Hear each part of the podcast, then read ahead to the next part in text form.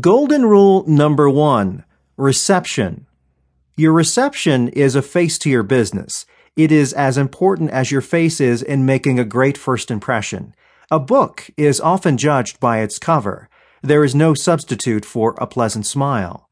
You can make your reception work better for you in many ways. It welcomes your patients, puts them at ease, and provides you with double benefits. It represents a safe place and also gives you opportunities to market other services. The reception is a place where your patients should not mind waiting.